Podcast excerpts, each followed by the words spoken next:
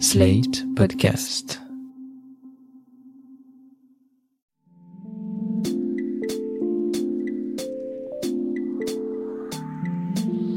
Salut et bienvenue dans Ça tourne par rond, le podcast qui répond chaque semaine aux questions que vous vous posez.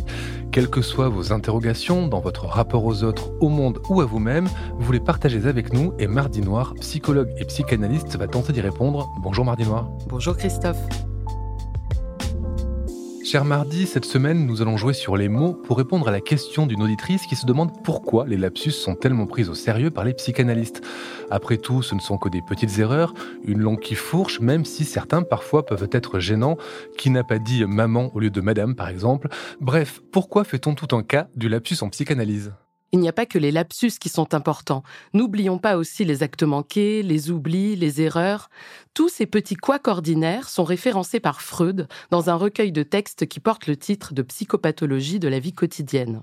Il faut les envisager comme des irruptions de l'inconscient, c'est-à-dire comme quelque chose qui nous échappe et qui peut s'interpréter. Par exemple, le lapsus, c'est le fait de dire un mot à la place d'un autre. Et ça marque que le moi ne maîtrise pas si bien que ça la situation, qu'il n'est pas maître en sa demeure, selon l'expression freudienne. On va faire une petite pause définition. Est-ce que vous pourriez définir le moi, s'il vous plaît? Oui, pardon, je vais encore un peu vite et on ne pourra pas tout détailler ici, mais pour la faire courte, le moi est une partie de nous-mêmes, celle qui fait semblant qu'elle gère. C'est une illusion, mais qu'on sollicite très souvent. C'est celle qui, par exemple, répond ⁇ ça va ⁇ quand ça ne va pas à quelqu'un qu'on ne connaît pas très bien. Mais du coup, est-ce que le moi, c'est le jeu? Est-ce que c'est la partie de nous consciente? Alors, je ne sais pas si le moi, c'est le jeu, mais en tout cas, ce que je peux dire, c'est que le moi est en partie conscient, mais en très grande partie aussi inconsciente. En fait, l'inconscient, ça recouvre vraiment toutes les instances euh, psychiques. Merci euh, Mardi Noir, mais est-ce que votre moi pourrait revenir à la question principale de cet épisode, celle du lapsus? J'en donnais un exemple en introduction, mais vous devez en avoir toute une palanquée à nous, à nous partager.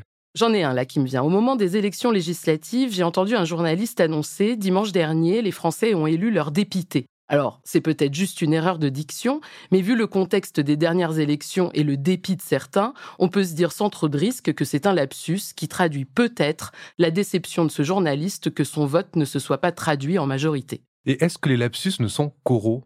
Non, on peut aussi mal lire quelque chose. Si la phrase dimanche dernier, les Français ont élu leur député, bon, bah ça c'est écrit sans faute, mais ça n'empêche pas de lire dépité à la place de député. Voyez le nombre de fois que vous vous dites Ah, c'est marrant, j'avais lu tel ou tel mot à la place d'un autre. Et pour ma part, je dois être une caricature freudienne parce que je lis souvent des choses d'ordre sexuel à la place de ce qui est véritablement écrit. Alors justement, vous parlez d'ordre sexuel. Est-ce que quand on écrit aussi, ça peut être considéré comme un lapsus? On écrit souvent par exemple à très vite à la place de à très vite. Est-ce que c'est un lapsus ça aussi? Bah, ça, c'est souvent l'iPhone aussi qui fait ce lapsus. Bon, mais j'en sais rien, peut-être, pour certains d'entre eux. Et oui, le lapsus peut aussi se produire à l'écrit.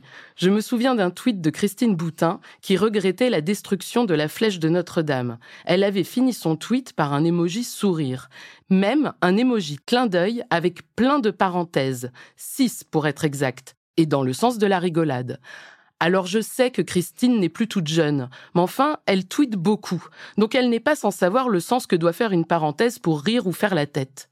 Bref, malgré sa foi catholique inébranlable, peut-être, et je dis bien peut-être, qu'elle a ressenti une forme de joie agressive à l'encontre d'Emmanuel Macron à l'idée qu'une telle dégradation ait lieu durant son quinquennat. C'est une pure spéculation évidemment, mais qui permet d'illustrer toute la charge ambivalente de l'inconscient.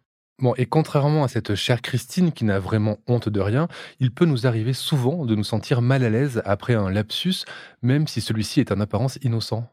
En effet, quand un lapsus intervient, si l'énonciateur s'en aperçoit, il se peut qu'il rougisse, se défasse un tantinet, se reprenne en bredouillant, parce que généralement, ce que le lapsus révèle devait rester caché. Il ne vient pas d'une volonté consciente, le fautif en est le premier surpris, d'où sa gêne entre incompréhension et sourire défensif. Les actes manqués produisent aussi cet effet. Alors les actes manqués, vous en parliez en ouverture de cet épisode. Même question que pour les lapsus, auriez-vous des exemples significatifs? Alors j'en ai un. Il y a une douzaine d'années, j'étais en couple avec un mec assez fuyant. Il disparaissait, puis revenait, mais enfin, quand le drame s'est produit, il s'était plus ou moins installé chez moi. Et je mets bien des guillemets à drame, parce que ça va, il n'y a rien eu de grave. Nous n'avions qu'un seul jeu de clés, le second se trouvait chez la gardienne. Et un mercredi, je pars au travail à l'autre bout de Paris. Et lui, le mercredi, il voyait son fils, comme d'habitude. À l'époque, il avait peu de visites auprès de son gosse. Et oui, c'est vrai, il me les brisait menu avec son statut de père meurtri, de père modèle, de père incroyable qui n'avait pas la garde qu'il méritait.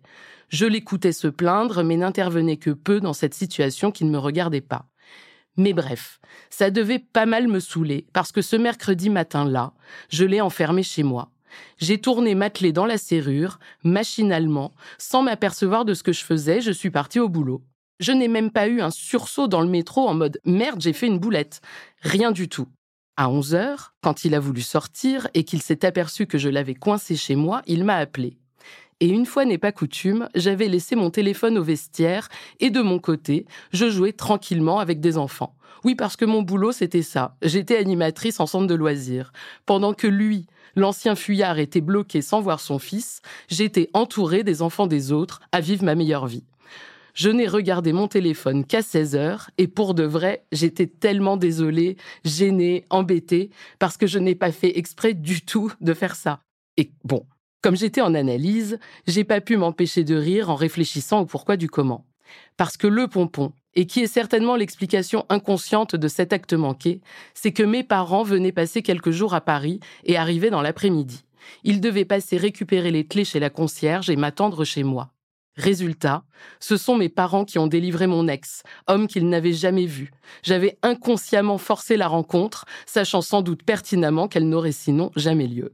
Écoutez, j'ai beaucoup de peine pour votre ex euh, Mardi Noir. Mais nous allons revenir à la série des actes dictés par notre inconscient, euh, qui sont répertoriés par Freud dans euh, Psychopathologie de la vie quotidienne. Il y a l'oubli. En effet, et ils ne sont pas en reste. Récemment, un ami psy, Tom, m'appelle bouleversé parce qu'il a validé avec enthousiasme le choix de psychanalyste d'un de ses potes, Sam, qui lui demandait conseil. Or, Sam a un frère qui est récemment sorti avec une femme, et cette même femme est également sortie dans le passé avec le futur psychanalyste de Sam. Cette femme est aussi amie avec Tom. Est-ce que vous avez suivi? Parce que perso, moi j'ai lâché la rampe depuis longtemps et en fait, on s'en fout parce que c'est pas ça le plus important. En fait, ce qui est important, c'est que lorsque Tom s'est rendu compte de son oubli, il était bouleversé. Pour lui, cet oubli pouvait être interprété comme une agressivité inconsciente à l'endroit de Sam, son ami. Il était meurtri à l'idée que ce dernier apprenne autrement que Tom l'avait incité à aller consulter le supposé rival de son frère. C'est Santa Barbara votre histoire. Donc, pour résumer, il faut interpréter tous nos lapsus, tous nos oublis et tous nos actes manqués, c'est ça? Oh, mais non, pas tous. Juste ceux qui vous tourmentent un peu trop. Et vous me direz, ça va trop loin toutes ces histoires. Seulement de un. C'est très drôle de s'en rendre compte, et c'est un aspect non négligeable dans ce monde parfois bien morose, et de deux, ça permet de clarifier à minima nos positions dans les liens sociaux, sans que les choses virent au drame et sans abuser de mauvaise foi, même si on continue d'en saupoudrer juste ce qu'il faut pour assaisonner. Merci Mardi Noir pour ces explications et surtout n'oubliez pas de revenir la semaine prochaine. Je rappelle à nos auditeurs et auditrices qui peuvent nous écrire, vous écrire à l'adresse mardi.noir@slate.fr pour vous poser leurs questions. Je leur rappelle aussi qu'on retrouve la chronique Ça tourne par à l'écrit chaque jeudi sur slate.fr et en podcast chaque mardi sur Slate Audio et sur toutes les plateformes de podcast. Ça tourne par rond est un podcast de Mardi Noir, produit et réalisé par Slate.fr sous la direction de Christophe Caron et de Benjamin Septem Ours. Prise de son, montage et réalisation, Aurélie Rodriguez. Musique, Sable Blanc.